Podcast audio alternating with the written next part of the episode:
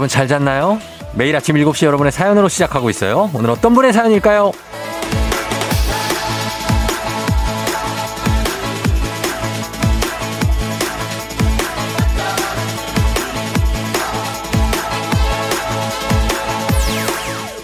정현숙님, 오늘부터 아이들 방학이라 이제 눈 뜨면 주문을 걸어야 할 것 같아요. 넌 좋은 사람이야.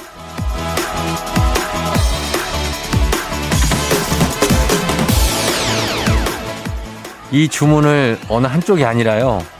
평화로운 하루를 보내기 위해서는 부모와 아이 양쪽에게 걸어야 하지 않을까 싶은데요. 날은 덥고 나갈 수는 없고 아이들의 방학은 곧 부모의 개학이라는 말도 있잖아요. 하루가 정말 길 걸로 예상이 되는데 모두 힘내십시오. 슬기로운 방학 생활을 위해 지금 주문 말고 필요한 거 뭐 있을까요?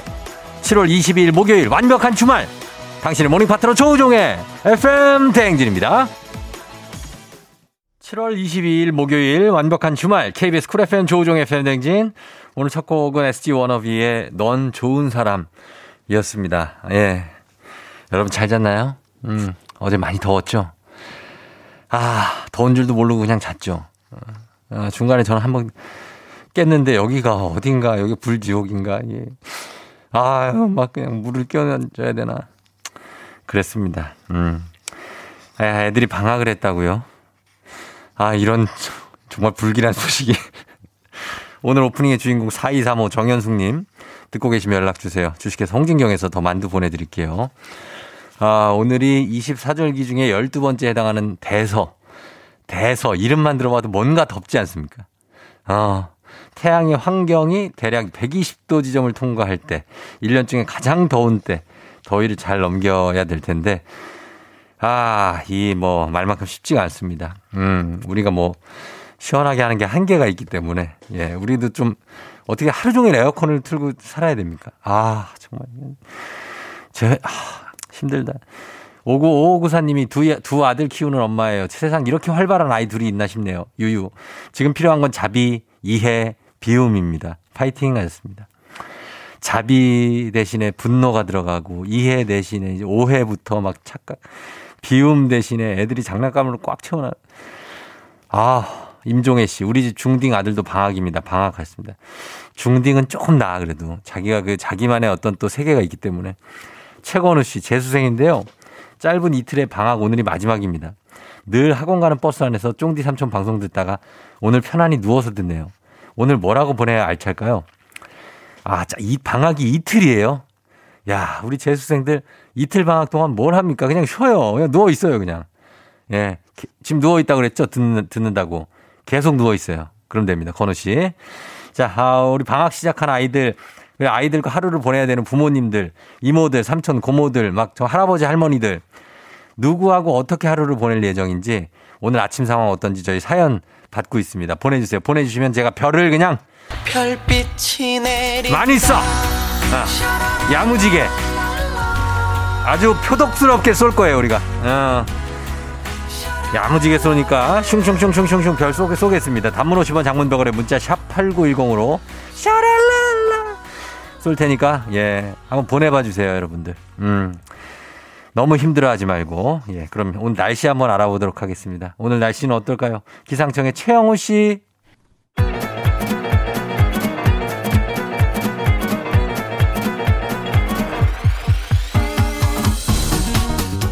아, 아, 아유, 아유, 더워. 뭐 이렇게 더운 겨. 야, 마이크 테스트요. 들려요? 야, 다들 살아있쇼? 아이고, 행진이 이장인데요. 지금부터 행진이 주민 여러분들 소식 전해드리고 있죠. 행진이 단톡이요.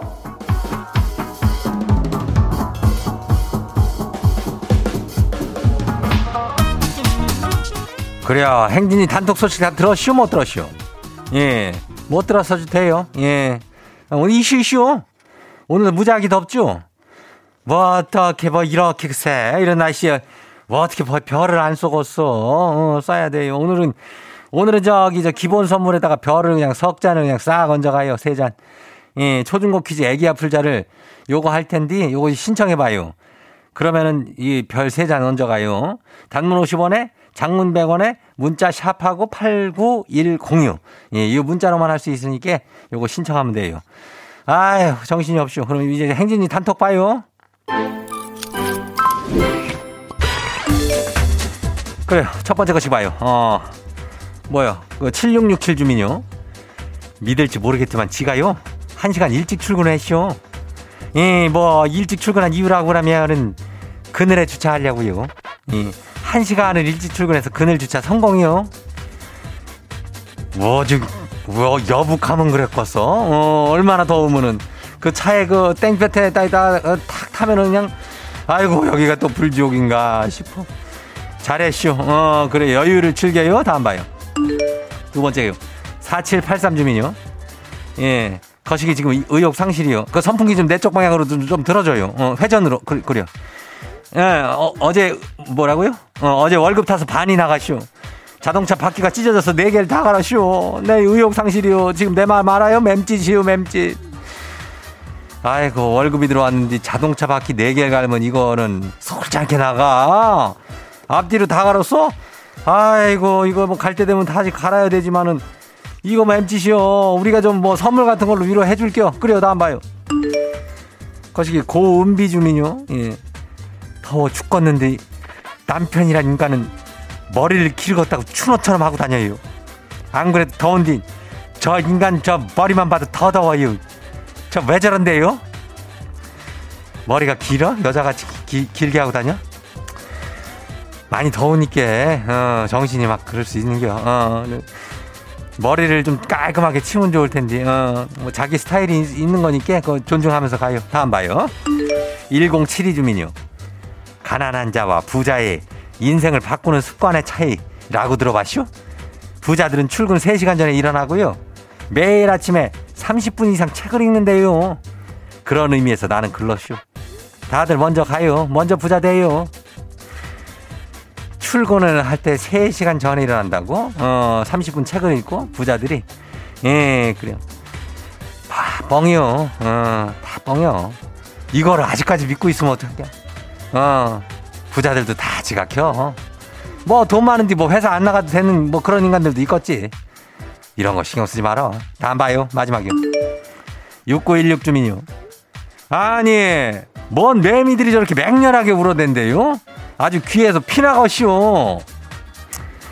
매미들 입장에서도 지들도 뭐 그렇게까지 울고 싶진 않을 텐데 뭔가 또 목적이 있는 거 아니야? 걔들은 걔들은 되게 단순한 애들 아니야. 아유 근데 우리 집 앞에 나무에 붙어 있으면 아주 그냥 괴로워 죽겠어 그냥 어. 매미가 우니까 여름이지 안 오면 그 여름이야 예.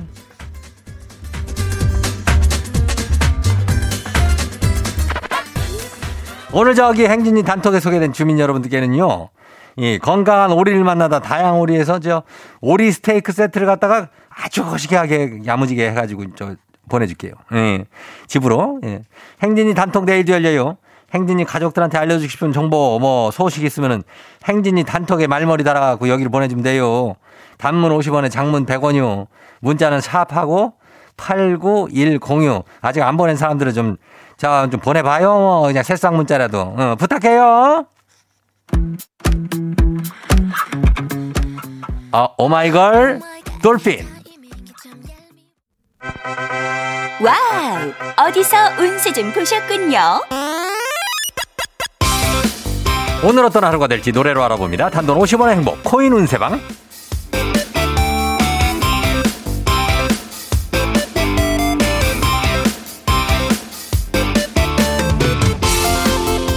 한식의 새로운 품격 상황원에서 제품 교환권을 드립니다. 여러분의 휴대폰 뒷번호를 노래방 책자에서 찾아 노래 제목으로 그날의 운세와 기가 막히게 엮어서 알려드립니다. 복제는 단돈 50원.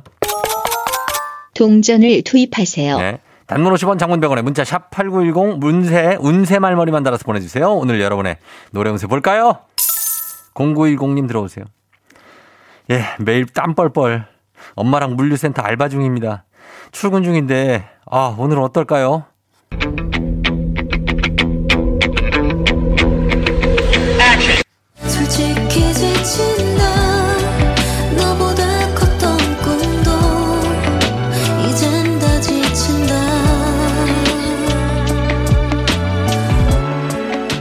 노래방 번호 89104 노래운세 청하의 솔직히 지친다.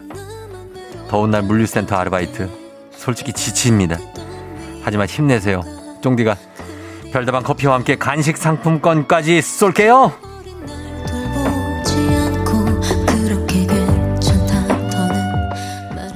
다음 운세의 노래방 노래 운세 주인공은 1633님. 다음 주 초에 아들 출산하러 갑니다. 저 너무 무섭고 떨리는데 무사히 출산할 수 있을까요?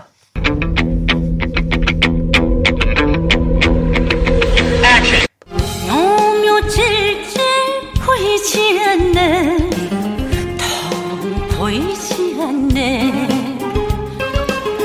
언제나 그 자리에 앉아 쓸쓸하게 웃음 짓던 눈 속 짙은 그 사람 노래방 번호 16334 노래운세 김윤희의 눈썹 짙은 그 사람. 그럼요 걱정 마세요. 눈썹 짙은 그 사람 아들과 행복한 만남이 기다리고 있다고 하니까 순산하시면 됩니다. 간식 상품권 쏠게요.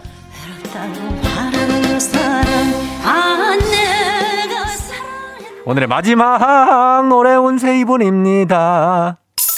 8081님 신호 대기 중인데 앞차 번호가 대박 7777이에요 느낌상 오늘 좋은 일이 있을 것 같은데 맞죠?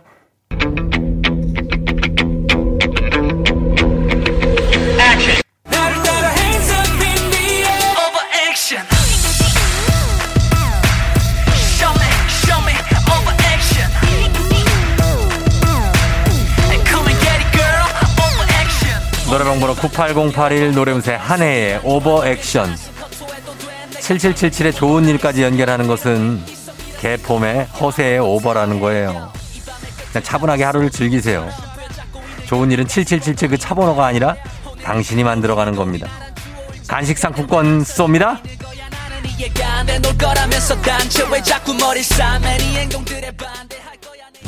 아쉽게도 벌써 약속된 시간이 다 되었네요. 꼭 잊지 말고 FM 대행진 코인 운세방을 다시 찾아주세요.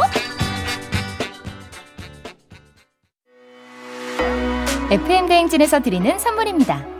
가평 명지산 카라반 글램핑에서 카라반 글램핑 이용권, 여름이 더 시원한 알펜시아 리조트에서 숙박권과 워터파크 이용권, 온 가족이 즐거운 웅진 플레이 도시에서 워터파크 and 온천 스파 이용권, 키즈텐 공사이에서 어린이 키 성장 영양제, 건강지킴이 비타민 하우스에서 Alaskan cod liver oil, 온가족 유산균 드시모네에서 드시모네 365, 당신의 일상을 새롭게 신일전자에서 multi진공 보관함 달달한 고당도 토마토 단마토 본사에서 단마토 the good sitting life 시존에서 사무용 mesh 의자 제로캔들에서 차량용 디퓨저 판촉물의 모든 것 유닉스 글로벌에서 패션 우산 및 타올 한식의 새로운 품격 사홍원에서 간식 세트 주식회사 한독에서 쉽고 빠른 혈당 측정기 바로젠 문서서식 사이트 예스폼에서 문서서식 이용권 hair기계 전문 브랜드 JMW에서 전문가용 헤어드라이어.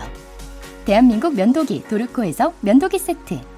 medical skincare 브랜드 DMS에서 코르테 화장품 세트. 갈배 사이다로 속 시원하게 음료. 첼로 사진 예술원에서 가족사진 촬영권. 천연 화장품 봉프레에서 모바일 상품 교환권. 판촉물 전문 그룹 기프코 기프코에서 텀블러 세트. 아름다운 비주얼 아비주에서 뷰티 상품권 지근억 순간 지근억 비피더스에서 식후 유산균. 의사가 만든 베개 시가드 닥터필로에서 3중 구조 베개. 미세먼지 고민 해결 뷰인스에서 all-in-one facial cleanser. 건강한 기업 오트리 푸드빌리지에서 재미랩 그래놀라. 비교할수록 알뜰한 진이사에서 포장이사 상품권을 드립니다. 별빛이 내린다. 자 별빛 내려요 제가 삶은 계란 하나 먹었는데 아직 다 못 먹었는데. 9788님 오늘은 아침 산도 더워요. 0306님 아버지랑 동생이랑 탱크 청소하러 가요. 화이팅! 0062님 방학한 초삼아들 새벽 3시에 일어나서 배고프들 밥 차려줬다고 합니다. 0356님 사무실 에어컨 고장 출근하기 싫어요. 3648님 쫑디 오늘 청취율조사 전화 받을 것 같은데 별빛 좀 쏴주세요. 청취율조사 이미 끝났어. 언제 끝났는데 지금 이러는겨? 나한테 왜 그러는겨 8437님 저는 출근하지만 초딩 두 명이 함께 재택하는 남편 힘내. 이분들 모두 별 드리겠습니다. 별 쏘면서 오케이 저희 1부 끝곡으로 G드래곤 그리고 김윤아의 Missing You 전하면서 잠시 후 애기 아플 자로 돌아올게요. 아 노래 좋네. 예. 딴데 돌, 딴데 틀면 안 돼요. 좀만 기다려요. 금방 올 Yeah. 조종을 울려라. 우리 모두 종을 울려라. 출근길 FM 대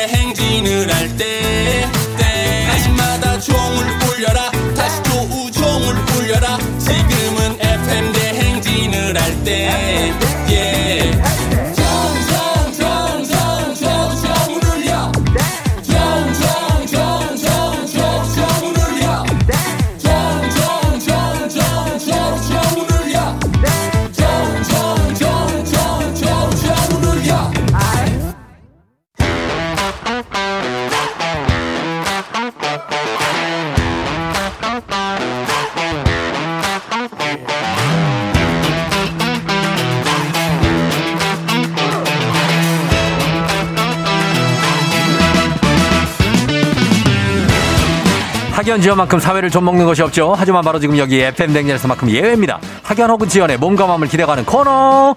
애기야 풀자. 퀴즈 풀자 애기야.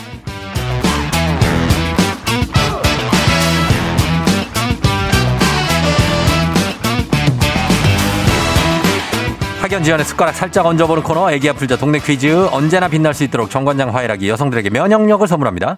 학교의 명예를 걸고 도전하는 참가자 이 참가자와 같은 학교 혹은 같은 동네에서 학교를 나왔다면 바로 응원의 문자 보내주시면 됩니다. 응원해 주신 분들도 선물 쫙 쏠 수 있습니다. 자 오늘은 동네 스타가 탄생할 수 있을지 오늘은 86627님입니다.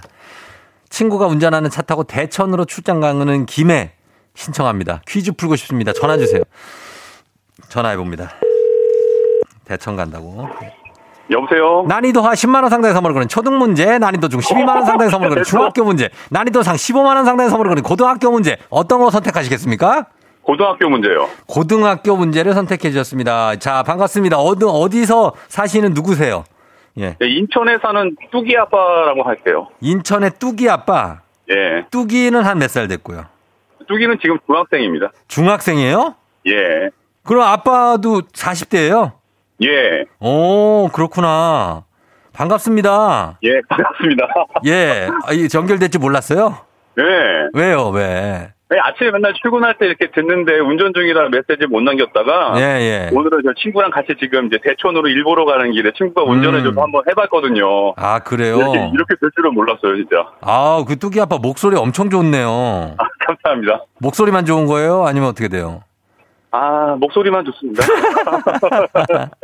아, 목소리 정말 좋고. 인천에서 출근은 어디에서 어디까지 해요, 원래는? 아, 출근은 인천 논현동에서 송도로 하고요. 아, 가깝죠. 노년에서 송도. 예. 멀, 아직 멀진 않은데. 예.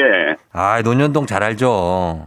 네, 모르는 데가 없더라고요. 거의 서, 김정은 서울에도. 있어요, 노년동이. 예. 예, 예. 맞아, 맞아. 그리고 지금은 대천 가는 길, 대천에 무슨 일 하러 가요? 아, 대천에 저희가 이제 그 뭐, 예. 물건을 가지러 가는 길이에요. 아. 물, 물건을 가지러. 예, 예. 어, 그래요. 출장길 아무튼 뭐 잘 가고 있죠? 예, 어, 알았어요. 전 문제 한번 풀면서 그럼 가는 거예요. 예, 예, 잠 잘 들어봐요. 문제 낼 거예요. 예. 예, 문제 드립니다. 15만원 상당의 선물이 걸린 고등학교 문제, 고등학교 2학년 세계사 문제입니다. 청은 1616년에 누르하치가 세운 국가죠. 중국의 마지막 통일 왕조입니다. 청. 자, 여기서 문제.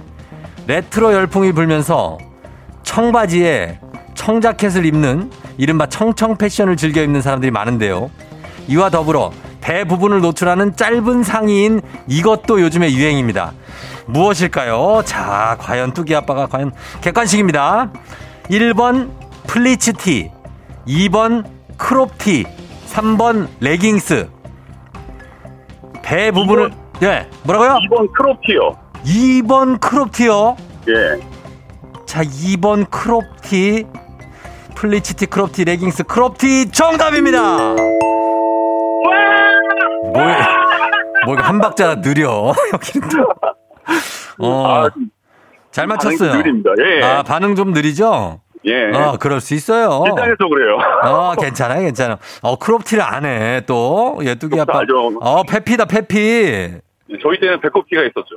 배꼽티라고 했었죠, 그죠? 예. 예, 맞아요. 요즘 다시 유행인데 맞춰주셨고. 그나저나, 근데 인천에 어느 고등학교인지 얘기했어요? 아니요, 안 물어보셔서 아직 말씀 못 드렸어요. 아, 네, 미안해요, 진짜 내가. 예, 괜찮아요. 더 thank you very sorry 감사하면서 어디 있는 어느 고등학교예요? 저 인천에 있는 인천 기계 공고 나왔습니다. 아, 인천 기공? 예. 아, 인천 기공 알죠? 아유, 잘하시네요. 모르시는 데가 없어요. 어, 인천 기계 공고 나오셨으니까 여기 technician이에요, 지금도? 아니, 지금은, 지금은 아니고, 아니고? 쪽 일을 하고, 예. 그전에는 아. technician으로 있다가, 예. 아, 인천 기계공고 여기도 동문들 많을 텐데. 예, 많습니다. 그쵸, 본인 몇 회인지 기억나요? 예, 51회예요 아, 51회면 장난이 아니잖아요. 그죠? 그렇죠. 자, 인천 기계공고에서 이제부터 응원 받도록 하겠습니다. 아, 이- 이파, 우리 청취자가 문자를 보냈어요. 어느 고등학교냐고, 그나저나. 우리끼리 계속 얘기할 동안 궁금하셨나 봐. 그런가 봐요. 예, 맞습니다. 자, 그래서 가겠습니다. 우리 사회 학연지원 타파를 외치지만 여기서만큼 학연지원 굉장히 중요합니다. 동네 친구를 위한 보너스 퀴즈. 자, 지금 참여하고 계신 뚜기 아빠 인천 기계공고 출신입니다. 같은 동네 같은 학교 출신들 응원 문자 보내주시면 돼요. 인천에 그리고 논현동 근처에서 또 출근하신다고 하니까 거기 계신 분들도 보내주시면 되겠습니다. 자, 참여자 획득한 기본 선물과 함께 오늘 15만 원 상당의 유산균 얹어드리고 오늘 커피도 드리고 다 드리겠습니다. 그리고 문자 보내준 응원해주신 동네 출신 청취자분들도 모바일 커피 쿠폰 다 드립니다. 자, 그러면 가보도록 하겠습니다. 이제 긴장 좀 풀렸어요? 아니요, 더 긴장되는데요, 이제. 아, 더 긴장돼요. 주관식이잖아요. 주관식인데 충분히 풀 수 있는 문제예요. 예, 알겠습니다. 네, 잘 들으면 답이 바로 나와요.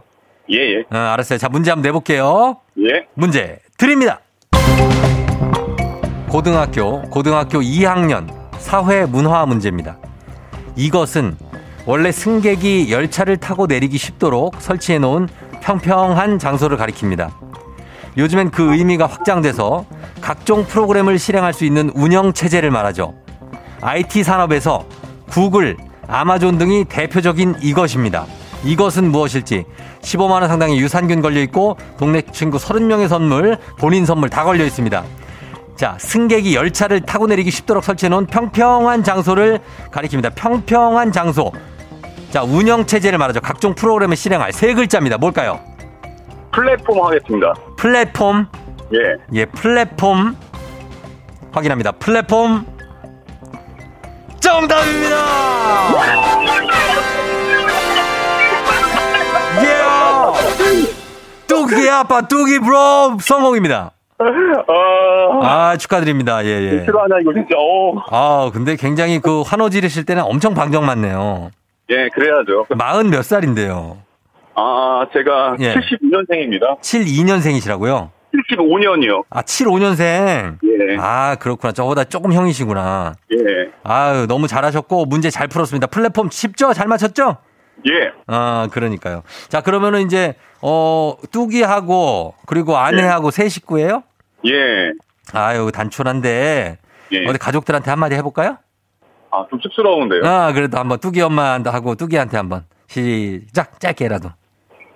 어, 참, 맨날 뭐 아빠가 혼내기만 하고 칭찬 못 해줘서 미안한데, 다 사랑해서 그러는 거니까 이해해주고, 우리, 우리 부자지간 좀 잘 지내보자. 사랑한다. 음, 그래요.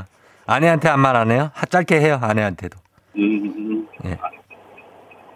뭐, 우리 이시부자 사이에서 긴장 타서 맨날 긴장 타는 아영이 미안하고, 음, 우리 오래오래 행복하게 같이 살자. 어, 그래요. 아빠라서 혼낼 일이 좀 있나 봐요.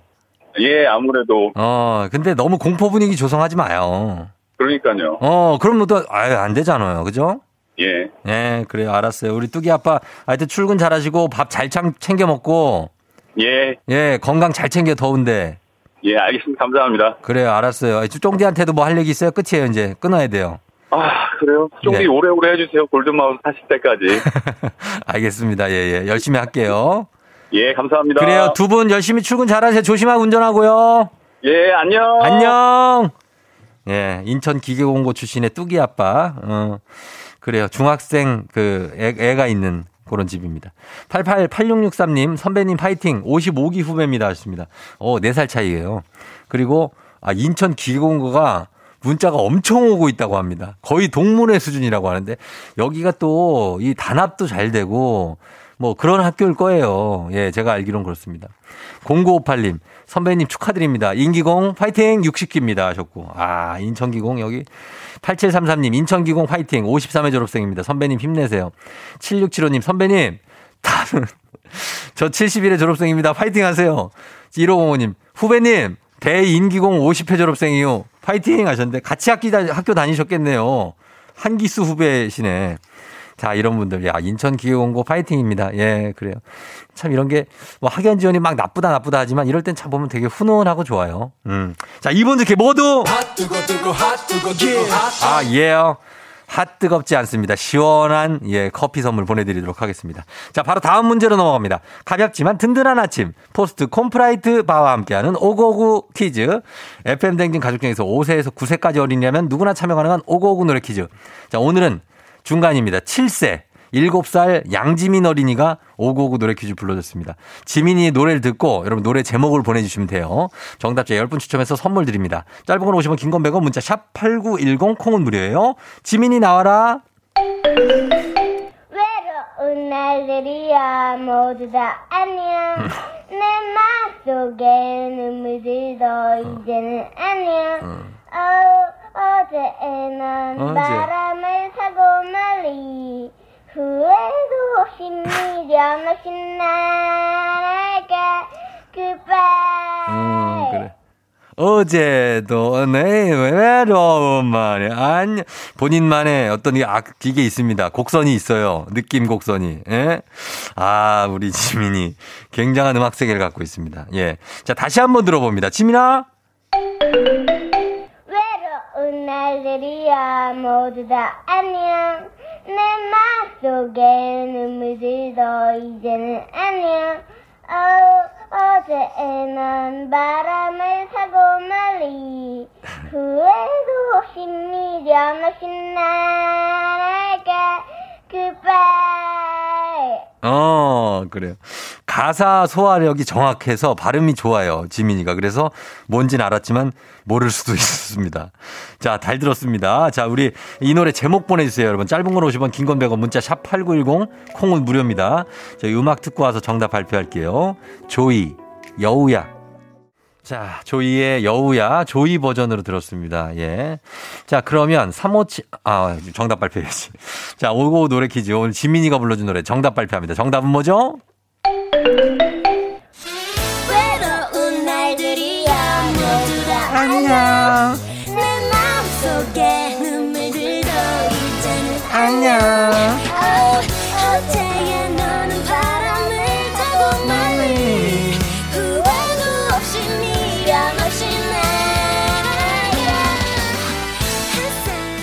아우, 뭐가 지민이가, 왠지 박혜경 씨랑 하면 합해지니까 화음이 뭔가 되는데?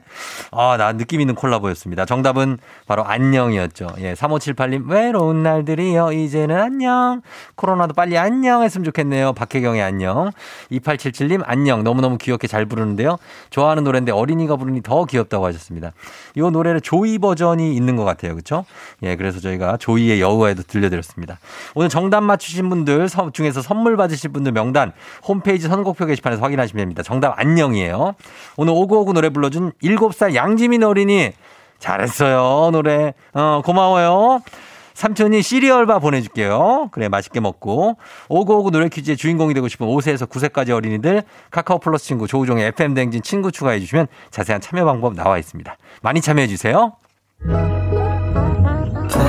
너가 아침에 나올 때 다시 나를 봐주지 않을까 생각해 다시 또 play 혹시 내가 힘겨울 때 나에게로 걸어와 버튼을 눌러줄 수 있니 please play play radio and play play on it play play 조종의 FM 댕진 play play radio and play play on it play play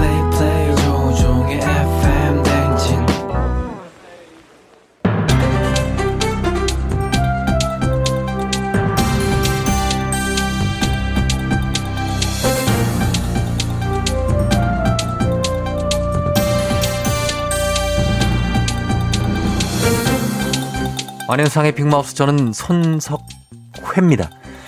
코로나19가 확산하던 지난해에 입학한 2년제 대학 학생들의 답답함과 불안함이 그 누구보다 커지고 있다지요. 입학을 하고 지금까지 학교에 간 날을 다 합치면 일주일 정도라고 하는데요. 더 큰 문제는 이제 곧 졸업이라는 거지요. 어, 이쁘다. 반가워요. 커피가 좋아서 에티오피아로 유학 다녀온 카페 사장 오빠 준이에요. 우리 그럼 졸업 전에 만나서 커피 한잔 할래요. 커피 한잔 할래요. 두 입술 꼭 깨물고 용기 낸 그만. 지금 입학식 졸업식도 못하고 학교 자체를 가질 않는데요. 어떻게 만날 수가 있을지요. 커피는 혼자 드시지요. 어, 깍쟁이. 혹시 못 만나서 화난 건 아니죠? 아, 네. 우리 카페 매출도 많이 떨어져서 나도 정말 걱정이 많아요. 걱정은 졸업을 앞둔 이 학생들도 마찬가지지요. 학교도 몇 번 가보지도 못했는데 취업을 준비해야 하지요. 취업 정보는 어디서 얻어야 하는지, 어떤 스펙을 쌓아야 하는지, 동기들은 또 어떻게 준비를 하는지, 아니 동기들이 어떻게 생겼는지도 모른다고 합니다. 잠깐만. 그럼 대학의 꽃 축제는? 혹시 나랑 축제에 같이 가고 싶은데 말 못하고 있는 건 아니죠? 걱정 마. 내가 기꺼이 함께 해줄게요. 축제요. 축제가 뭔지요. 축제는커녕 MT도 못 가봤지요. 개강총회도 아마 못했을 수도 있어요. 20대 대학 생활은 인생의 황금기인데 경험하지 못해서 억울하고 답답하지요. 비싼 등록금 내고 학교 생활은 일도 누리지 못하고 2년이란 시간을 도둑 맞은 기분이지요. 이걸 누구한테 보상을 받아야 할지요? 나한테 물어본 거예요? 예. 모르지 나도 바보야.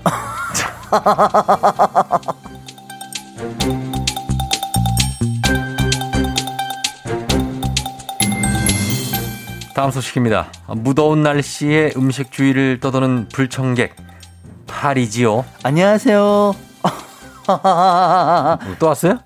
어, 최준 아니고요. 누구지? 정재영이에요. 어, 그래도 우리 처- 애청자분들은 다 알아들으실 거예요. 어, 나는 똥파리 진짜 싫어해. 어, 저리가. 어, 여기도 날라다니나? 어, 좋은 자세지요. 파리는 잘 피하는 게 좋지요. 파리가 음식에 잠시라도 앉았을 땐 생각지도 못한 끔찍한 일이 벌어지지요. 어, 왜? 어떤 끔찍한 일? 프랑스 파리는 괜찮지? 내가 프랑스에 살았잖아. 파리지앵. 프랑스 파리는 완전 좋아. 아재 개그지요. 프랑스 파리는 물론 좋지요. 하지만 플라이, 파리는 안 좋지요. 콜레라와 이질, 장티푸스와 같은 전염병을 옮기는 대표적인 해충인데요. 파리의 팔과 다리에는 수많은 털이 있는데 이곳에 새로운 세균을 묻혀 음식을 오염시키지요. 어우, 어머, 상상되니까 얘기하지 마요. 어머, 너무 싫다. 근데 잠깐만. 이 빵 위에 하얀 덩어리. 이거 뭐예요? 소금빵도 아니고 설탕도 아니고. 이거 누가 묻힌 거야? 파리지요. 파, 파리의 알이지요. 파리지엔 그런 줄 알았어. 아, 파리요, 파리. 파리가 알을 낳고 간 거지요. 파리는 음식을 씹을 수 없어 뱃속에 소화 효소를 뱉어내서 이것과 함께 음식을 섭취하는 건데요. 그걸 미처 확인하지 못하고 우리 입으로 들어가면은 아우, 들어. 어, 너무 더러워. 야, 저, 저, 어머, 저기 상상되니까 말하지 마. 나 안 먹을래. 잠깐만. 어. 아침이라 그런가? 왜 이렇게 배가 살살 아프지? 어, 내가 아까 저기 있는 과자를 먹었는데, 헉, 파리가 혹시 그 위에 그 소화 뭐 그거 효소 배, 그거 아니겠지, 그지? 저도 아까 봤지요. 그 파리가 맞는 것 같은데요. 어머, 똥, 아니, 스튜디오에 똥파리가 날래? 안 네. 먹어, 더러워, 정말. 음식에 단 1초만 파리가 앉아도 음식이 오염되지요. 파리가 앉았던 부분은 떼어내고 먹는 게 꼭 필요하지요.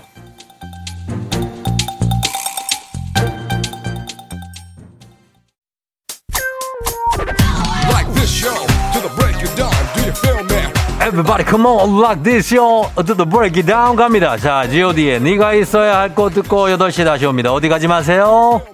Everybody come on. Like this show.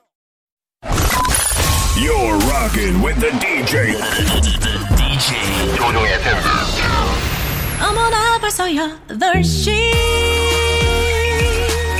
어쩌지 벌써 8시네 회사 가기 싫은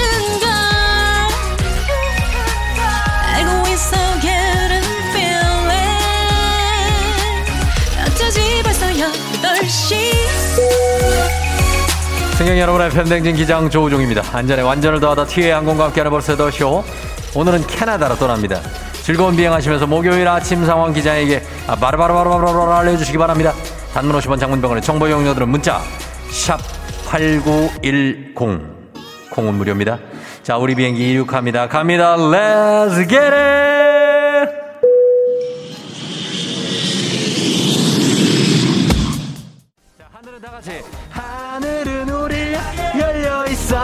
우리는 그렇죠. 있어. 있는 바다야. Come on come on come on hit it. 615님 오늘 지각이야. 수원역에서 급행을 못한다 빨리 가세요. K7635577454님 앞머리만 감고 나왔는데 아무도 모르겠죠? 감쪽 같겠죠? 앞머리만 감았어요. 선물 드립니다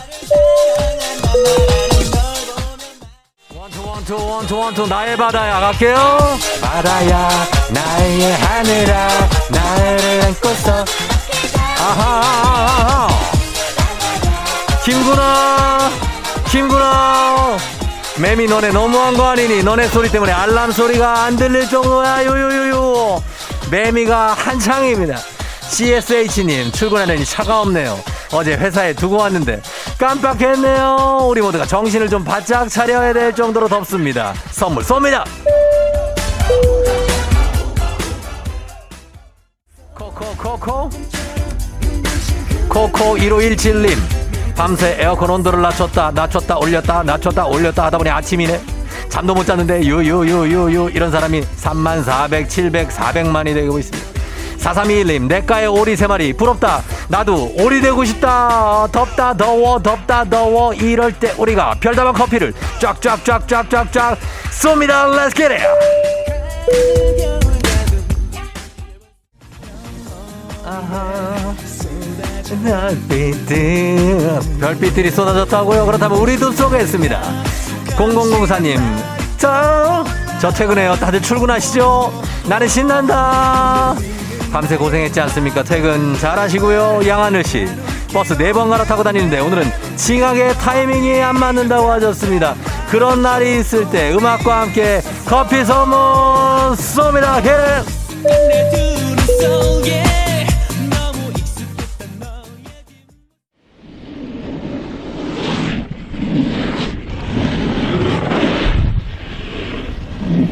팬데지 벌써 8시오 캐나다에 도착했습니다. 캐나다. 흰 눈이 쌓인 이곳 앨버타주 밴프 국립공원의 루이스 호수 스키장입니다. 아, 예, 굉장한 예, 스키어들이 많죠. 세계에서 경치가 가장 좋은 스키장입니다. 로키 산맥, 에메랄드 빛의 루이스 호수가 눈을 뗄 수 없게 만드는 자, 지금은 저희는 스노보딩을 하면서 하강 중인데요. 아, 저기. 어, 조심하세요, 여기. 예, 일자로 말고 지그재그로 내려야지, 지그재그로. 예, 아, 턴을 해야지. 뭐, 오늘 처음 탔다. 아이, 그러면 밑에서 좀 배우고 올라오셔야 돼요, 예. 자, 그 뒤에 모자 쓰신 아저씨? 그거 못하고 계신 거예요. 그 다리 밑판을 지금 타고 나- 나가세요. 그 다리 밑판하고 보드하고 구별이 된다고요, 우리가. 자, 비료 포대 안 됩니다. 자, 고무대야도 안 돼. 나가세요. 예, 부탁 좀 드리겠습니다. 제발, 예. 그냥 여행을 즐기세요, 예. 자. 자, 스노보딩 하면서 아주 시원해지는 몸과 마음을 한번 가꿔보도록 하겠습니다. 코로나 시대 여행을 떠나지 못하는 우리 청취자들을 위한 여행지 ASMR. 내일 도 원하는 곳으로 안전하게 모시도록 하겠습니다. Thank you very 감사합니다. 얘는 어디까지 내려가는? 이 정도로 스키장이 엄청 깁니다. 날씨 알아보죠. 자, 기상청 연결합니다. 최영우 씨 전해 주세요. 조종의 FM 대행진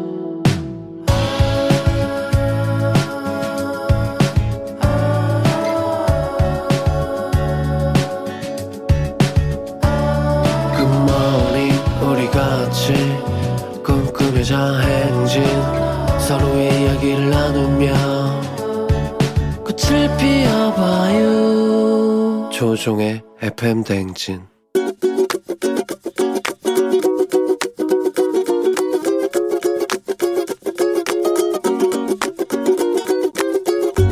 네, 안녕하세요. 저는 곽훈정이라고 하고요. 제 친구 상철이는요, 정말 시덥잖은 어, 농담으로 상대방들을 무한하게 하는 그런 재주가 있어요. 아재 개그를 뛰어넘어선 하이 개그를 시도를 하는 친구인데, 그 친구의 농담은 뭐랄까, 진지한 표정으로, 진지한 어투로 어, 농담을 하다 보니 이게 농담인지 아닌지 이 친구가 지금 화가 난 건지 싶을 정도로 굉장히 애매한 농담 이라고 생각을 해서 친구들이 많이 어, 쓴소리를 하곤 하는데 아직도 그 친구는 이게 재밌다고 자기 혼자 농담을 많이 시도하는 거를 좀 꾸짖고 싶고요. 성철아 다들 그러잖아. 입을 다물고 있으면 괜찮은데 입을 여는 순간 깬다고. 아마도 너의 그 말도 안 되는 농담 때문에 아직도 여자친구가 없는 게 아닐까 싶어.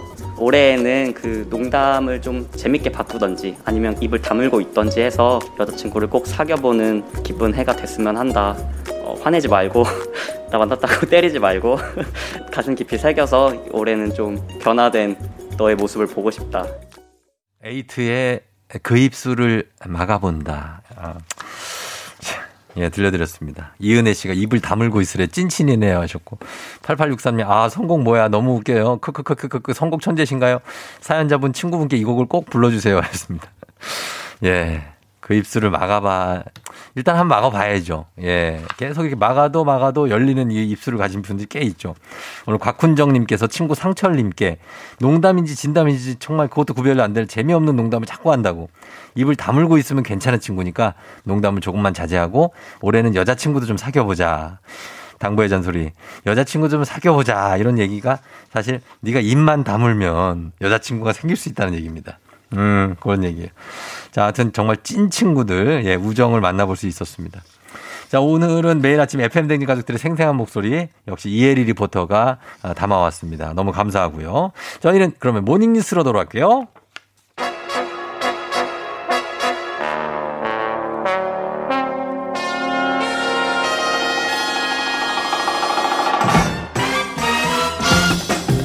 간추린 모닝뉴스 기브앤테이크가 확실한 선배를 둔 KBS 조정인 블리블리 기자와 함께합니다. 안녕하세요. 네, 안녕하세요. 예, 잘 지내셨습니까? 네. 어제 본인의 날이었는데 서영민 기자가 대타를 해줘서 네, 제가 야근이어갖고 지금 예. 야근 중이거든요. 지금도 아직까지. 네. 어제 밤에 출근하셔서 네, 6시에 출근해서 지금 아직 9시에 퇴근을 해야 돼서 9시에 퇴근을 해야 네, 돼서 회사에 묶여 있는 모임. 퇴근 43분 전이네요. 네, 어. 너무 좋아요. 너무 좋아요. 집에 갈 생각에. 너무 좋지만 몸은 굉장히 천근만근. 네, 아, 너무 피곤해. 요 어제 정전이 좀 많아갖고 날씨가 더워갖고. 아, 정전 기사가 좀 나갔군요. 네, 네, 그래서 그 챙기느라고 조금 바빴습니다. 어, 전력 수요 같은 것도 좀, 네, 좀 네, 풀가동이죠. 네. 어, 맞습니다. 네. 요거는 그냥 저희가 하는 얘기입니다. 네. 어, 공식 기사는 아니고요. 아니 공식 기사가 어. 아 풀가동까지는 아니었는데 네. 예, 정전이 좀 많이 돼갖고 전력난이 진짜 조금 어. 아파트 단지마다 조금 심각해서 네 음. 그래서 네 밤새 그래서 굉장히 바빴습니다. 조- 조정인의 잠을 뺏어갔다. 네, 뭐 이런 맞습니다. 얘기입니다. 예. 네. 자, 오늘은 이제 첫 소식은, 어, 오늘도 참 답답한 소식이에요. 이 오늘 발표될 확진자가 메이비인비지만 어쩌면 네. 2,000명을 넘을 수도 있다고요? 네, 어제 발표된 확진자가 1,784명 예. 역대 최다였는데 예. 하루 만에 최다 기록 갈아치울 건 거의 확실해지고요. 그다음에 늘어나네. 2,000명을 뭐 넘지는 않더라도 거의 육박할 것 같습니다. 예, 예. 지금까지 한 번도 본 적이 없는 숫자여서 좀 느낌이 다른데요. 음. 이 다만 청해부대 부대원 확진자들이 오늘 한꺼번에 더해져서 나오는 사정은 있습니다. 아, 그게 한꺼번에 더해져요? 네. 청해부대 확진자가 지금 한 270명 가량 네. 되는데 요 숫자가 더해지면은 그러면 뭐 숫자 확 늘겠네요. 네, 뭐 어제 부대원 전원이 PCR 검사 받았기 때문에 그 네. 숫자가 오늘 더해지는데 현재까지는 딱 270명이고요. 예. 오늘 하루만 일회성으로 더해지는 숫자니까 뭐 확진자 추입을 때는 이 숫자 제외하고 보는 게 더 정확할 것 같기는 음, 하지만 네네. 어쨌든 뭐 2천 명이 육박하는 숫자 요즘 얼마나 상황이 안 좋은지 확 느끼게 해주고 있습니다. 그렇죠. 뭐 270명 해서 2,000명 넘으면 우리가 한 뭐 1,700~800명대 라고 보면 되겠네요. 네. 그렇죠? 예, 청해부대 확진자 포함하면 2,000명이 넘어갈 수도 있다. 결국 이렇게 되면은 아, 사실 이제 거리두기 4단계를 지금 시행 중인데 오늘이 지금 11일째 됐어요. 네. 어, 조금 있으면 이제 마감인데 이거 연장이 될 가능성도 높다고 봐야 되겠네요. 네, 뭐 당연히 그렇겠죠. 뭐 네. 수도권 4단계 거리두기 이번 주 이, 일요일 네. 25일까지로 예정이 돼 있는데 연장해야 된다는 분위기가 지배적이고 음. 문재인 대통령이 거리두기 4단계 짧고 굵게 끝낸다고 네. 했던 거는 지키기 어렵다고 봐야 할 것 같고요. 네. 뭐 추가적으로 단순히 연장만 하는 게 아니라 4단계 플러스 알파 뭐 더 음. 강화된 조치들을 더할 가능성도 있어 보입니다. 아, 플러스 알파라고요? 네. 어, 플러스 알파 조치는 뭐 예를 들면 어떤 내용들이 예상되죠? 네, 뭐 최대한 이동량, 접촉량 줄이는 거 말고는 지금으로서는 뾰족한 수가 없기 때문에 아마도 네. 영업 금지나 영업 제한 대상 업종 지금보다 음. 늘릴 수 있을 것 같고 그래요. 뭐 그렇게 되면 자영업자들 피해 더 커질 수밖에 없고 예. 정부가 보상해야 될 예산 더 필요해질 거고 안 그래도 필- 풀기 어려운 방정식이 더 복잡하게 전개될 수밖에 없겠죠. 어, 그렇죠. 이 자영업자들 뭐 보상 액수를 뭐 거의 뭐 천만 원까지 뭐 얘기하시는 네. 뭐 분들도 있던데. 아, 그렇게 해도 자영업자들은 이제 피해가 있습니다. 그래서 음.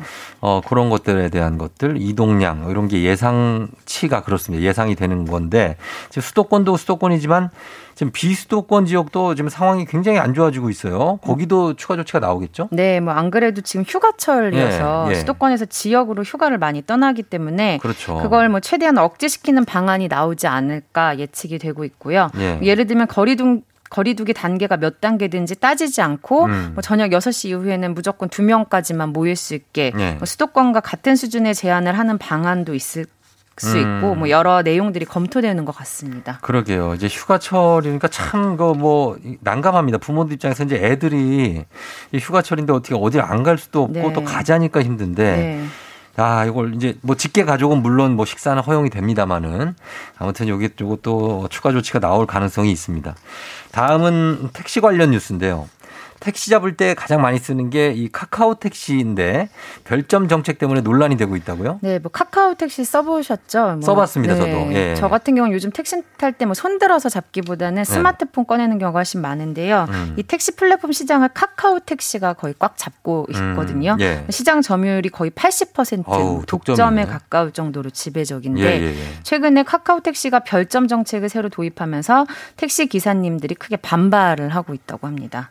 음, 별점 알죠? 이게 이제 탑승이 끝 완료되고 나면 뭐 가 돈까지 내고 나면은 네. 이제 별점 매기는 게 오잖아요. 네. 그게 이제 이게 택시도 이 고객들이 평가하는 시스템을 이제 만들겠다는 거겠죠? 네, 뭐 같은 개념이고요. 네. 승객이 택시 서비스에 얼마나 만족했나를 별 개수로 평가하는 건데 네. 카카오 택시는 여기서 한 발 더 나가서 네. 승객들이 매긴 별점 점수가 일정한 기준보다 낮으면 어. 이 택시 콜 배 그러니까 배차 자체를 안 음. 해주겠다는 정책을 오늘부터 시행을 한다고 합니다. 어, 그러니까 별점에 따라서 이제 차등 배차를 하겠다는 얘기네요. 네. 그러면은 택시 기사님들 입장, 입장에서는 상당히 부담스럽고 반대하는 입장이겠네요. 네, 뭐 말씀드렸듯이 카카오 택시가 거의 독점적 사업자이기 때문에 네. 카카오 콜을 못 받게 되면 그 택시는 일감이 급감할 수밖에 없겠죠. 그렇죠. 근데 별점이라는 게 소수가 음. 별점 테러를 해버리면 음. 평균이 확 떨어질 수도 있거든요. 예. 뭐 최근에 배달의 별점에서도 비슷한 일이 많, 있었고 예, 예. 뭐 고객 테러에 시달려서 가게 사장님이 숨지는 일도 있었기 때문에 음. 기사님들의 걱정이 이제 마냥 기우만은 아닌 것 같습니다. 정말 극히 일부지만 이렇게 고객들 테러하는 이 고객들은 사라져야 됩니다, 진짜. 네. 이거 왜 이렇게 해서 이런 분들이 손해를 어, 받으면 안 되고. 그리고 승객 입장에서 볼 때 반대로 택시 서비스가 더 좋아질 수 있는 계기가 된다 이런 생각도 들 것 같은데요. 네, 뭐 그런 측면도 분명히 있습니다. 실제로 카카오 택시 같은 경우는 플랫폼이 도입된 이후에 택시 서비스가 많이 개선된 측면도 있고요. 음. 네. 근데 문제는 고객이 이렇게 고의적으로 별점 테러할 때 어. 택시 기사들도 거기에 항변할 장치가 충분히 있어야 균형이 그렇지, 그렇지. 맞는데 예. 현재로서는 너무 승객 쪽에만 무게 중심이 쏠린 측면이 있기 때문에 아. 이 균형을 맞추는 작업이 필요할 것 같습니다. 맞습니다. 이제 이분들 사실 이제 별점 막 매길 때 내가 생각할 때 이 택시가 안락했느냐 네. 좀 불편한데 이거를 솔직히 매기는 거 아닙니까? 네. 대부분의 사람들은. 네, 그러니까 일부 별점 테러에 대해서는 택시 기사들도 사실 할 말이 있잖아요. 네, 그렇죠. 어, 그러니까 그거를 좀 무게추를 조절을 해 주셔야 될 것 같습니다. 네.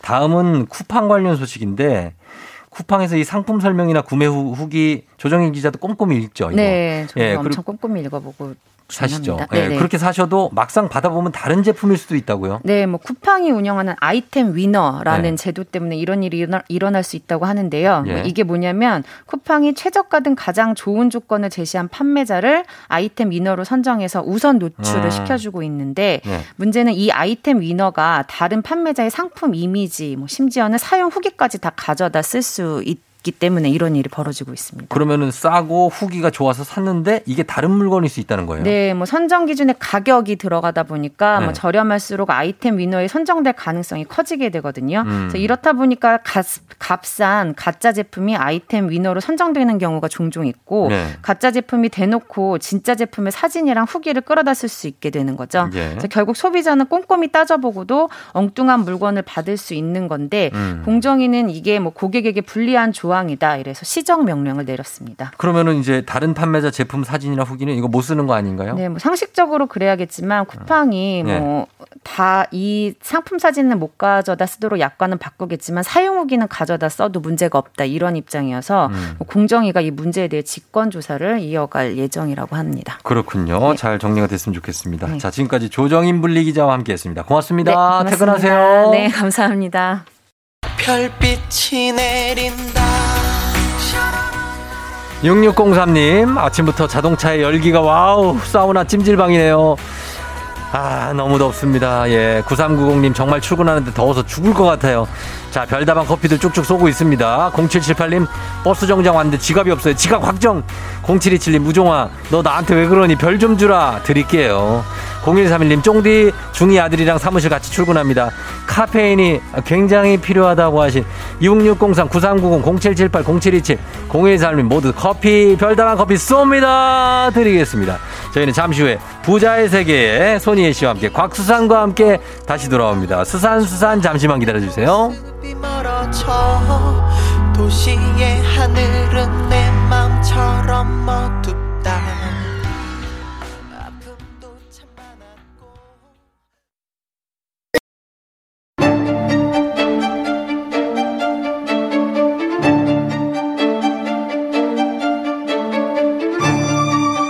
가계부를 쓰는 남자. 매달 정기적으로 꽂히는 월급이 필요한 여자. 열일하는 이 세상 모든 부자 지망생들 모두 다 여기로 부자의 세계.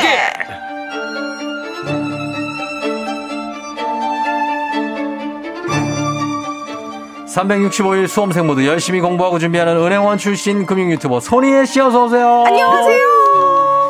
새 옷 또 다시 보자. 지난주에 큰 깨달음을 주고 간 SSG 랜더스 장례 아나운서 곽수산 씨 어서 오세요. 안녕하세요 새옷 매니아 곽수산입니다 이게 모르시는 분들 위해 설명을 드리면 지난주에 곽수산 씨가 네. 예, 새 옷을 입고 와서 우리 작가 어옷 사셨네요. 그랬더니 어 어떻게 하셨어요? 너무 설레가지고 굉장히 좋아했죠. 어, 되게 설레했었는데 옷에 이제 사이즈가 에, 사이즈가 M이었나요? 110 110. 네. 네, 110이 가슴에 떡 아, 특정 하고 브랜드 이름까지. 붙어 아. 있었습니다. 예. 아 굉장히 민망했습니다 음. 네. 그, 아니야. 게, 예. 그 게시글 올라가고 나서 네. 연락을 많이 받았어요 아, 그래요? 정신 똑바로 차리고 다니라고 어, 110 사이즈 혹시 선물 들어오고 그런 거 없나요? 아 일절 없습니다 네 전혀 없습니다 예, 네. 110입니다. 오영희 씨가 110 크크크. 어, 이미 이미 우리 이 얘기 하기 전에 보냈어요, 이분이. 아 그래요? 네, 진짜로. 이거 봐, 이 얘기하기 전에 110 그 에피소드를 기억하고 있는 거예요. 아 진짜 아, 새 옷에 빵 터졌다고 네. 신성원 씨가. 예, 사이즈표 붙이고, 예, 딴지님. 맞습니다. 아, 그런데 이렇게, 이렇게 하고 우리 희애 씨는 네. 요즘에 공인중개사 시험 공부를 해요. 아, 하고 있어요. 아, 이거 쉽지 않은데. 저 이제 부동산 콘텐츠에 대해서도 좀 쉽게 풀어드리고 싶은 욕심에 음, 음. 좀 자격증을 취득하고 하면 어떨까 싶어서 도전을 했거든요. 예. 사실 제가 전공이 법학이었어가지고 어. 좀 자만을 하고 쉽게 따지 않을까 생각을 했었거든요. 근데 어때요? 절대 아니더라고요. 아, 부동산법 어려워요. 아, 만만치 않습니다. 민법도 배워야 되잖아요. 민법 네. 그리고 뭐 이제 중개사법, 네. 그 세법, 어. 그리고 공시법, 이제 등기부등본 뭐 어. 관련 아예 세세한 내용들 이런 것까지 아 정말 와, 법조문도 외울 게 너무 많고 네. 아 세상 뭐 물권, 질권, 저당권, 맞습니다. 근 근저당. 어, 뭐. 맞아요, 맞아요. 아 어려워요. 어렵다, 내가 책 진짜. 한번 스르륵 봤는데 네. 아, 보자마자 바로 덮어. 아, 안 되겠다. 제가 제일 싫어하는 게 수학인데 네. 이거 문제 풀어야 되는 것도 너무 많고 아, 아, 많고. 새삼 중이, 공인중개사 분들이 존경스럽다. 나중에 따면은 뭐 예쁜 할매 북덕방 이렇게 하나 만들어요. 이름, 이름이 왜, 떡빵 왜 예쁜 할매 부동, 부동산이 너무 많으니까 복덕방으로 네네. 간판 예쁘게 해서 전략적이네요. 어, 전략적이죠. 오히려 참고하겠습니다. 입소문을 타고. 자, 알겠습니다. 수산 씨는 뭐 요즘에 뭐 시험 공부를 하거나 뭐 본인 왜냐면 지금 시즌이 네. 지금 갑자기 오프가 됐잖아요. 그렇죠. 뭐 딴 거 하는 거 있습니까? 뭐뭐 했어요 일주일 동안? 아, 저는 요즘에 기타를 배우고 있어요. 기타요? 네, 그래서 우리 쫑디가 별 쏘실 때 네. 노래 나오잖아요. 별빛이 내린다. 설마. 안녕바다. 네, 안녕바다 형님들 중에 네. 그 베이스 치는 형님한테 어. 지금 배우고 있습니다. 아 기타를. 진짜로? 네. 어 그래서 무슨 기타를 배우는데? 일렉 기타를 배우는데 예. 이제 요거를 좀 열심히 해서 마스터해가지고 어. 나중에 경기장에서 네. 선수분들 응원가 있잖아요. 네. 그거를 좀 직접 연주해 보면. 아니 아. 여기서도 좀 해주세요. 우리 별을 쏠 때 직접 한번 해주세요. 아 그럼 오늘 어. 제가 또 마침 레슨 받으러 가거든요. 예, 그 얘기하고 있어봐요. 아, 잠시만요. 제가 지금 얼마 안 돼가지고 우리 지금 즉흥적으로 판이 짜지고 있어요. 아, 칠 줄 아는 게 이거 없는데요. 어, 여러분 기대하세요. 기대하세요. 네. 자 한번 쳐봐요. 자, 어떤 거 배운 지금 뭐좀 연습하고 뭐 있는. 거. 예, 한번 뭐 키라도 좀 잡아봐요. 네. 아 요즘에 이거 배우고 있습니다. 뭐, 뭐, 뭐 지키 잡았네. 어, 아, 튜닝이 아예 안 돼 뭐, 있는데요. 어, 튜닝 안 돼. 그냥 쳐봐요. 저기요. 이거 뭐죠? 쌩님. 저 미안해요. 이 튜닝이 안 돼서 조율이 안 돼 있어요. 아, 조율이 안 돼 있습니다. 어, 네. 내가, 어. 내가 괜한 짓을 했구만. 그런 거죠. 음. 튜닝이 안 돼서 그런 거죠. 괜한 짓을 했어. 어, 민망하네요. 네. 우린 돈 얘기만 하는 걸로. 맞아요. 네. 자, 가겠습니다. 오늘, 네. 자, 본격적으로 갑니다. 수사, 아, 수사님에 대한 질문은 나중에, 예, 하더라고. 자, 오늘 어떤 거 알아볼까요? 아, 네. 아주 크게 웃고 시작합니다. 네. 자, 요즘에 우리, 우리 알람 수산뿐만 아니라 많은 분들이 투자에 관심 있으시잖아요. 예. 그래서 오늘은 주식과 함께 투자 시장에서 양대 산맥이라고 불리는 예. 채권에 대해서 알아보도록 할 아, 텐데요. 우리 채권. 알람 수산이 주식에 대해서는 좀 많이 아는 것 같은데 네. 채권은 좀 잘 알고 있나요? 아, 채권 잘은 모르는데 뭔가 그 느낌이 뭐 약간 빛 이런 느낌인데요. 맞아요. 저는. 어, 그쵸? 오, 맞아요? 얼추 알고 있습니다. 오. 이 채권이라는 건 정확하게는 어떤 기관이 돈을 빌리기 위해서 불특정 다수들한테 발행하는 유 가 증권을 말하는데요. 네. 그러니까 여기서 증권이라는 말 자체가 재산적인 가치가 있는 문서를 말하는 거라서 음. 쉽게 풀어가지고 저 나중에 돈을 갚을게요라고 적어놓은 종이라고 생각을 하시면 돼요. 음. 그러니까 일반적으로는 정부, 네. 지방자치단체, 금융기관, 주식회사가 투자자들을 대상으로 비교적 장기의 자금을 조달하기 위해서 채권을 발행합니다. 네. 그러니까 이때 발행 주체가 어디냐에 따라서 이름이 달라지는 거죠. 어, 빚 맞네요. 그죠? 그렇죠? 어, 어, 그 막- 사람이 네. 요거 나중에 갚을게 하고 종이로 요거 써놓을게요. 대신 가져가세요. 이렇게. 그렇죠. 그러면은 이 국채가 있고 네. 지방채가 있잖아요. 이게 이름 발행 주체에 따라 다른 겁니까? 맞습니다. 네. 그러니까 채권은 크게 국채, 지방채, 금융채, 회사채로 나눌 수 있는데요. 네. 국채는 정부가 발행한 거, 어. 지방 지방채는 지방자치단체, 금융채는 금융기관, 회사채는 주식회사에서 돈을 빌리기 위해서 채권을 발행한 거예요. 예. 그러니까 아무래도 국가가 발행하는 거는 비교적 안전하겠죠. 국채. 네, 그래서 이 국채는 채권을 길게 10년, 20년 요런 단위로 찍어내고 네. 이 이율도 비교적 낮아도 살려는 사람 수요가 굉장히 많은 편이에요. 어. 안전하니까. 네. 근데 근데 기업이 채권을 찍어낼 때는 아무래도 비교적 리스크 요소가 있잖아요. 음. 그래서 보통은 만기를 3년에서 5년 정도로 많이 하고 네. 예, 이율도 은행 예금 금리보다 높게 주고요. 음. 이 기업의 규모가 작을수록 만기 기간은 짧게 그리고 음. 금리는 더 높게 책정을 하는 게 일반적입니다. 어, 그러면 요 채권은 이자율도 정해져 있는 거예요? 네, 정해져 있어요. 어. 네, 이 채권은 크게 세 가지 요소로 구성이 돼 있는데요. 첫째, 액면가. 음. 둘째 이자율, 셋째 만기일 요 세 가지 요소인데 이 먼저 액면가부터 알아보면 액면가는 채권 한 장의 가격으로 음. 이 만기일이 도래했을 때 채권자한테 상환해야 되는 금액 음. 쉽게 얘기해서 원금인 거예요. 원금. 네. 그리고 이자율은 보통은 표면이자, 쿠폰이자 이런 식으로 부르는데요. 네. 이 액면가 원금의 몇 퍼센트를 이자로 지급할 것인가를 나타내는 거고, 네. 요 이자율은 1년 단위의 이자율을 의미합니다. 예. 네, 그리고 마지막으로 만기일은 이 채무자, 즉 발행 기관이 채권을 소유한 사람한테 원금을 언제 지급할지 그 날짜를 말하는 건데요. 음. 그러니까 확 와닿지 않으실 수 있으니까 예를 한번 음, 들어볼게요. 예, 예. 그러니까 A라는 기업이 필요한 자금을 마련하기 위해서 채권을 발행했는데 네. 네, 이때의 조건이 세 가지. 첫 번째 연 이자율 5%. 음.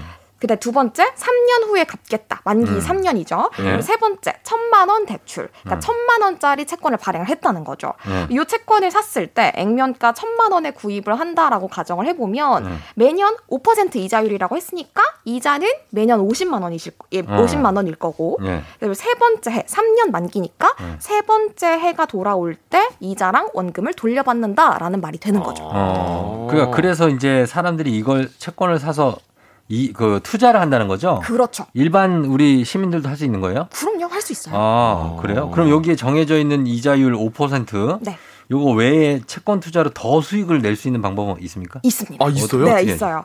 이게 첫 번째는 방금 얘기한 이자, 약정된 이자를 통해서 수익을 얻는 거고요. 네. 그러니까 요거는 수익에 따라서 배당금이 달라지는 주식이랑은 다르게 네. 채권은 수익 발생이 어떻게 되는지의 여부랑 전혀 무관하게 네. 매 기간마다 저희가 이 이자를 드리겠습니다라고 약속을 하는 거예요. 어. 그래서 확정적인 수익을 얻을 수 있다는 게 채권의 굉장한 메리트라고 어. 볼수 있는 거고요. 네. 두 번째 우리가 추가로 얻을 수 있는 게 네. 주식처럼 네. 시세 차익을 얻을 수가 있어요. 어, 어, 해요? 이 채권은 만기까지 남은 잔존 기간 네. 동안에 채권 시장에서 이 채권을 사고 팔 수가 있거든요. 음. 그래서 고정된 액면가와는 별개로 네. 이 채권 시장 내에서 시장 가격이 형성이 되는데 예를 들어서 알람수산이 채권을 보유하고 있어요. 네. 그럼 이 채권 가격이 올랐을 때 팔면은 당연히 이득이겠죠. 그렇죠. 이런 식으로 시세 차익을 얻으실 수가 있는 거예요. 어, 이거 되게 신기하고 관심이 딱 가 는데 그럼 네. 요이 채권을 네. 어떻게 좀 살 수가 있는 거예요? 이게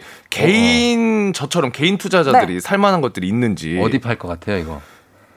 이거 뭐 기업에서 팔지 않을까요? 기업에 가면 그 이걸 직접적으로? 연락해가지고 채권 있어요?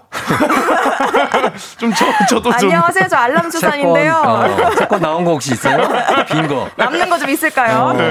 어, 떻게 사죠, 이거는? 채권? 구매하실 수 있고요. 네. 그러니까 아쉽게도 이제 국채 같은 채권들은 기관 투자자들한테 먼저 기회가 가기는 아, 하지만 예. 그냥 다른 채권 같은 경우에는 개인 투자자들도 회사채 같은 채권들 이렇게 쉽게 사실 수 있는데요. 네. 증권사 아. 홈페이지나 앱을 통해서 우리 주식 거래 하시듯이 구매하실 네. 수 있습니다. 아. 주식하고는 뭐가 다른 거예요, 채권은?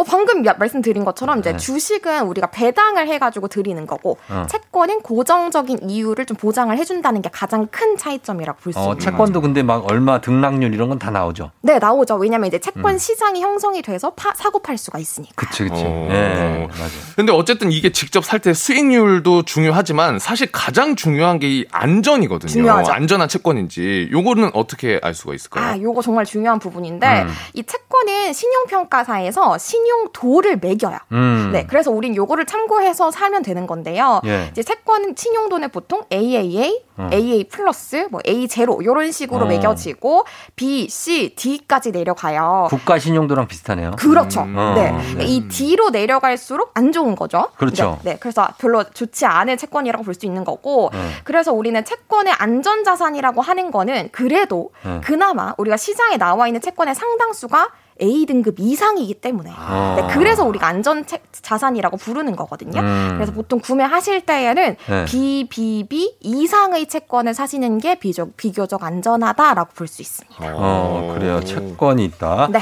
근데 이제 뭐, 아, 주식하면 되지. 뭐 굳이 뭐 채권까지 우리가 쏘는데 뭐 이런 얘기 하실 수 있으니까. 네. 네. 채권은 뭐가 좀 장점이 있다. 음. 단점은 뭐다. 이런. 정리를 한번 해 주십시오. 예. 주식은 사실 아무것도 정해지는 게 없잖아요. 이제 네. 사는 순간부터 불안하단 말이에요. 그렇죠. 우리 알람수산 하루하루 불안했잖아요. 떨어지니까 맞아요. 수도 있고. 맞아요. 근데 채권은 모든 게 약속이 돼 있어요. 음. 내가 얼마의 수익을 받을 수 있고 몇 월 며칠에 이자가 들어오고 또 만기가 언제인지 이 사는 순간 모든 내용들이 확정이 된단 말이에요. 네. 그래서 위험 부담이 비교적 적 고 향후에 내가 투자를 어떻게 할지에 대해서 계획도 세울 수가 있습니다. 음. 안전자산에 투자를 할 수 있다는 게 채권의 가장 큰 장점이라고 볼 수 있는 거고 네. 반면에 이 음, 반면에? 단점이 사실은 좀 굉장히 큰 뭐예요? 단점인데요. 네. 만약에 음. 기관이나 회사가 파산을 한다. 음. 그러면 이 채권은 휴지 조각이 됩니다. 와. 그렇죠. 뭐 주식도 그렇잖아요. 그렇죠.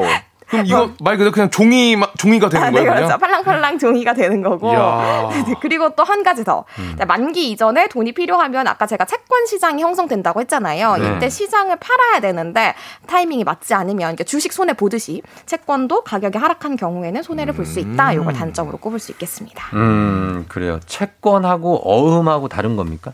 여기 질문이 있는데 채권하고 어음하고 다른 거냐는 질문이 있어요. 네, 다른 거죠. 다른 거죠. 어, 그래요? 어음이 좀 더 무서운 느낌이 드는걸요? 뭔가 어둠의 느낌? 어음, 어. 다른- 어둠의 느낌. 어음이요? 네. 어음. 어, 그래요. 채권은 다릅니다. 몰랐다. 그런데, 어, 예전에 받은 채권이 있다. 채권, 어, 이, 아, 어쨌든 그냥 간에 여기 이거를. 보면은 여- 문자에 네. 보면은 그냥 놔둬야겠네요라고 하셨는데 그러니까 무조건적으로 놔두지 마시고 또 채권 음. 시장에서 지금 가격이 어떻게 형성됐는지 한번 확인해 보시는 것도 좋을 것 같아요. 네. 어, 그래요. 어쨌든 간에 수익률 같은 거는 주식만큼 막 날 수도 있어요? 어, 날 채권이? 수 있죠. 날수 아, 날 있죠. 수 있어요? 네, 그럼요. 변동이 막 많은 것들은 주로 그런데 정크본드죠.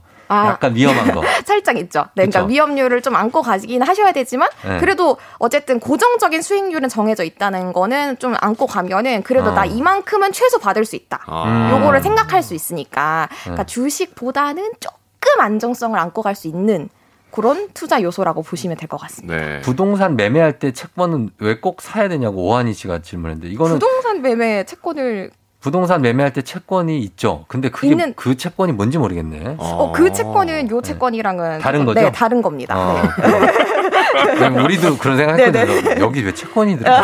어, 그런 게 있어요? 있어요. 뭐 보증하고 뭐 아. 하면서 네. 채권도 뭐 발행하고. 그러니까 요거는 이제 어떤 기관에서 발행한 걸 우리가 직접적으로 사는 거고 네. 그 부동산 매매에서의 채권은 다른 거라고 음. 생각을 해주시면 되세요. 자, 오늘 부자의 세계 채권에 대해서 이 정도 알아보겠습니다. 잠시 후에 현명한 소비를 위한 코너 속의 코너 내돈내산 추첨템인데 오늘은 아, 이게 뭘까요? 가정용 레이저 제모기? 아, 네, 네, 네. 알아요?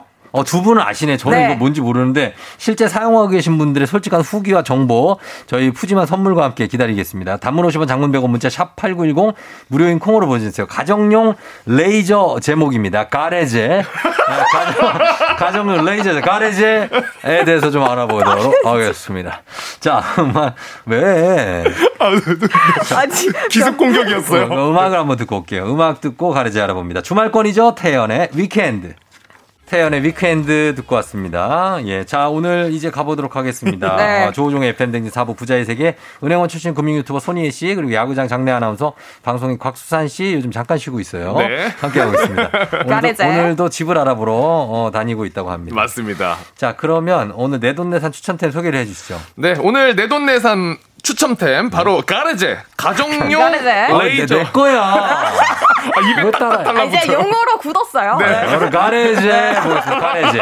예, 뭐야 보죠? 자, 가정용 레이저 제모기인데요. 이 여름엔 아무래도 반팔 반바지를 입, 다 네. 보니까 음. 팔다리에 이제 털이 좀 어. 신경 쓰이시는 신경 쓰입니다. 분들이 아, 그래요. 그래서 이제 제모 때문에 피부과나 왁싱 샵들을 많이 가시잖아요. 근데 음. 요즘에는 여러 브랜드에서 가정용 이 레이저 제모기가 나와가지고 예. 집에서 직접 하시는 분들이 꽤 많다고 합니다. 많습니다. 아, 그래요? 네. 이거 잘 아시, 이게 어떻게, 와- 왁싱하고 레- 제모는 다른 거예요? 네네네. 그렇죠. 그러니까 어떻게 왁스, 다른- 그러니까 레이저 그 레이저는 이 모근을 레이저로 지지는 거예요. 모근을 지져요? 네네, 어. 지지는 거고 네. 왁싱은 이 왁싱. 왁스를 발라 가지고 어. 뜯는 거예요. 아, 그러니까 왁싱은 털을 뽑는 거고. 그렇죠. 네, 그렇죠. 그 레- 제모는 아예 그걸 없애 버리는 네네, 거예요. 아예 모근을. 네 네 싹을 말려 버리는 그럼 거죠. 다시 생기잖아, 그래도. 그 세- 생겨도 네. 얇게 생겨요. 아, 네. 진짜? 정말 얇게. 어, 이거 그러면 레이저가. 새순처럼. 아, 새순이 뭡니까? 새순이라뇨. 근데, 근데 그럴 수 있죠. 이제 네. 왜냐면 이게 털이라는 게 네. 사실 삐죽삐죽 나올 수도 있지만 솜털도 있잖아요. 맞아요. 맞아요. 근데 그거 솜털을 막 뽑고 막 그래요, 그걸? 아, 그러니까 아예 네. 솜털보다는 조금 거뭇한 거를 사실 없애려고 아, 좀 하시는 작업인 색깔. 거죠. 그렇죠. 아, 그렇구나. 네. 네. 이게 조금 옷이 짧아질수록 네. 신경이 쓰일 수밖에 없으니까 특히 여성분들이 이런 거 많이 음, 신경 여성분들 쓰시잖아요. 많이. 그리고 남성분들도 이제 예를 들어서 털의 숱이 너무 심하다, 어. 수북하다 네. 그런 맞아요. 분들은 관리하시더라고요. 맞아요. 네네네. 네. 맞아요. 많이 쓰시는 것 같아요. 음, 약간 그러니까 왠지 뭐 그냥 수영장에서도 옷을 다 입고 계신 것 같은 분들이 있거든요. 아, 검정색 입으신 예, 수트 입으신 건가요? 수영복만 입었고 네. 위아래 아무것도 없는데도 네네. 뭔가 옷을 입고 아, 계신 뭔가 거뭇하니. 어, 가죽 자켓 같은 거. 털 가죽 자켓. 아니, 네네. 감, 감태 품고 있는 분들도 꽤 계시고요. 감태. 생 미생이 뭐 이런 거. 네, 꽤 있어요. 아, 미생이. 또 아. 이런 게 또 굉장하네. 아주 자, 그러면은, 어, 보겠습니다. 여기 네. 브랜드와 모델에 따라서 10만 원대부터 40만 원대. 네네. 가격대가 좀 있네요. 가격대가 있어요. 다양합니다, 네. 진짜. 어, 그래서 레이저를 쏴서 채모를 제거하는 방식이라고 네. 하는데, 레이저는 강도 조절이 가능하고. 맞습니다. 야, 이거를 우리가 직접 할 수, 이거는 원래 의료인들이 하는 거 아니에요? 그렇죠. 근데 이제 가정용이다 보니까 레이저의 강도가 세지가 않아요. 어. 그러니까 병원에서 하는 게 10이라면 집에서 하는 거는 한 2, 3 정도 된다고 아, 들었어요. 그래요? 네. 어. 음. 그래서 좀 약하니까 더 자주 해줘야 되는 단점이 있다고 들었거든요. 이거 해보셨어요? 저는 레이저는 아니고 이제 어 요거 말고 모근 제거기라고 음, 달라요? 네, 요거는 마치 수십 개의 핀셋이 기계에 붙어 있다고 생각하시면 도도도도 돌아가면서 음. 털을 뽑아주는 아이거든요. 뭐가요, 뭐가? 어, 이 핀셋이 털을 뽑아주는 거죠. 그게 목은 제거, 네, 제거기. 목은 제거기고 네. 이제 레이저는 이 레이저를 쏘면서 이 목을 지져주는 거. 찢어주는 네. 거. 어, 그래서 본인이 한다. 많이 아파요. 네. 그 여기 아파요? 많이 아파요. 이거 마취 크림 원래 바르고 하잖아요, 피부과는. 아 맞아요, 맞아요, 합니다. 근데 그냥 한다고요? 그냥 합니다. 아, 아플 텐데. 그래서 여기 김경민 님도 보시면은 네. 사용할 때 언제 따끔할지를 내가 아니까 어. 내 손으로 못 하겠다. 그래서 음. 동생한테 해달라고 시키고 있다 하셨거든요. 맞아요. 피부과에서 하면은 갑자기 깜짝 놀라긴 하지만 네. 맞아요. 또 지나가잖아요. 그리고 네. 선생님이 조금 마음의 안정을 미리, 미리 시켜주시잖아요. 따끔합니다. 이렇게 어, 말씀 주시니까 뭔가 마음에 마음의 안정이 되는데 피부과에서 인형도 줘요, 인형. 안고 있으라고. 어, 잡고. 있으라고. 아프면 안고 있으라고. 네. 어, 그래요. 그리고 여러분들 써보신 분들이 꽤 있네. 오해선 씨가 꾸준하게 쓰다 보면 효과를 볼 수 있어요. 병원에 가서 하는 것보다는 시간, 비용 절약이 좋다고. 네. 그리고 요즘에는 특히 병원에 가는 것조차 찝찝할 수 있잖아요. 음, 맞아, 맞아. 그래서 이렇게 가정용이 더더욱 불티나게 팔리는 것 같아요. 아, 그래요. 잘 팔려요, 요즘에. 어, 요즘 엄청 잘 팔린다고. 어. 평소보다 왜냐면 병원 가는 게 찝찝하니까 확실히. 어, 문자 좀 소개해 주세요. 자, 그리고 박현정님은 장점은 꾸준히 쓰면 확실히 덜 나긴 해요. 음. 근데 털이 많으면 소요 시간이 오래 걸린다는 것. 그렇죠. 그리고 그렇겠죠. 일단 피부과에서 제모를 몇 번 받고 거의 안 날때 사용하면 편리하게 사용하실 수 있다고 하네요. 음. 단점은 세척이 조금 힘들다고 하시고요. 아, 피부과랑 콜라보로 하시면 좋을 것 네, 같습니다. 그렇죠. 네. 0379님은 남자 다리에다가 하고 있는데 8개월째 벌써 쓰고 계시다고. 오. 90% 이상 없어져가지고 털복숭이들한테 강추합니다. 라고 하셨어요. 어, 그래요. 아니, 남자는 겨드랑이에 너무 털이 없어도 이상하지 않아요? 근데 요즘은 아예, 아예 미시는 분들도 많아요. 많아졌어요. 어, 그러니까. 그게 이제 점점 그렇게 되는 것 같아요. 네. 예, 그리고 조, 조나스 517님. 저는 쓰다가 모낭염이 생겨서 쓰다 말았어요. 민감한 피부 주의인 조심하세요. 네. 어, 그럴 수 있죠. 그렇죠, 그렇죠. 병원에서 해주시면 뭔가 즉각 조치가 가능하니까. 어, 예. 자, 요 정도로 보도록 하겠습니다. 저 시간이 없어가지고. 아, 되게 많이 올려주셨는데. 어떻게 아쉬워요? 아 가레제 할 말이 좀 많았는데. 아, 그래요? 아쉽다, 아쉽다. 가레제. 어쩔 수 없습니다. 오늘 가레제에 대해서는 여기 마무리하면서 손희애 씨, 우리 각수산 씨 보내드리도록 하겠습니다. 다음 주에 만나요. 다음 주에. 감사합니다. 자, 이현우 씨 목소리 나온 김에, 예, 우리 이현우 형 곡도 틉니다. 촤! 헤어진 다음 날로 오늘 끝곡 마무리 할게요. 김하연 씨가 기분 좋게 하루 시작합니다. 하트 3개. 가레제 때문에 완전 빵 터졌네요. 였습니다. 여러분들 집안에서 가레제 많이 쓰시고 잘 털 관리하시기 바랍니다. 자, 쫑디 인사할게요, 여러분. 오늘 주말권이에요. 힘내요. 저희는 내일 다시 찾아올게요. 오늘도 골든벨 울리는 하루 되시길 바랄게요.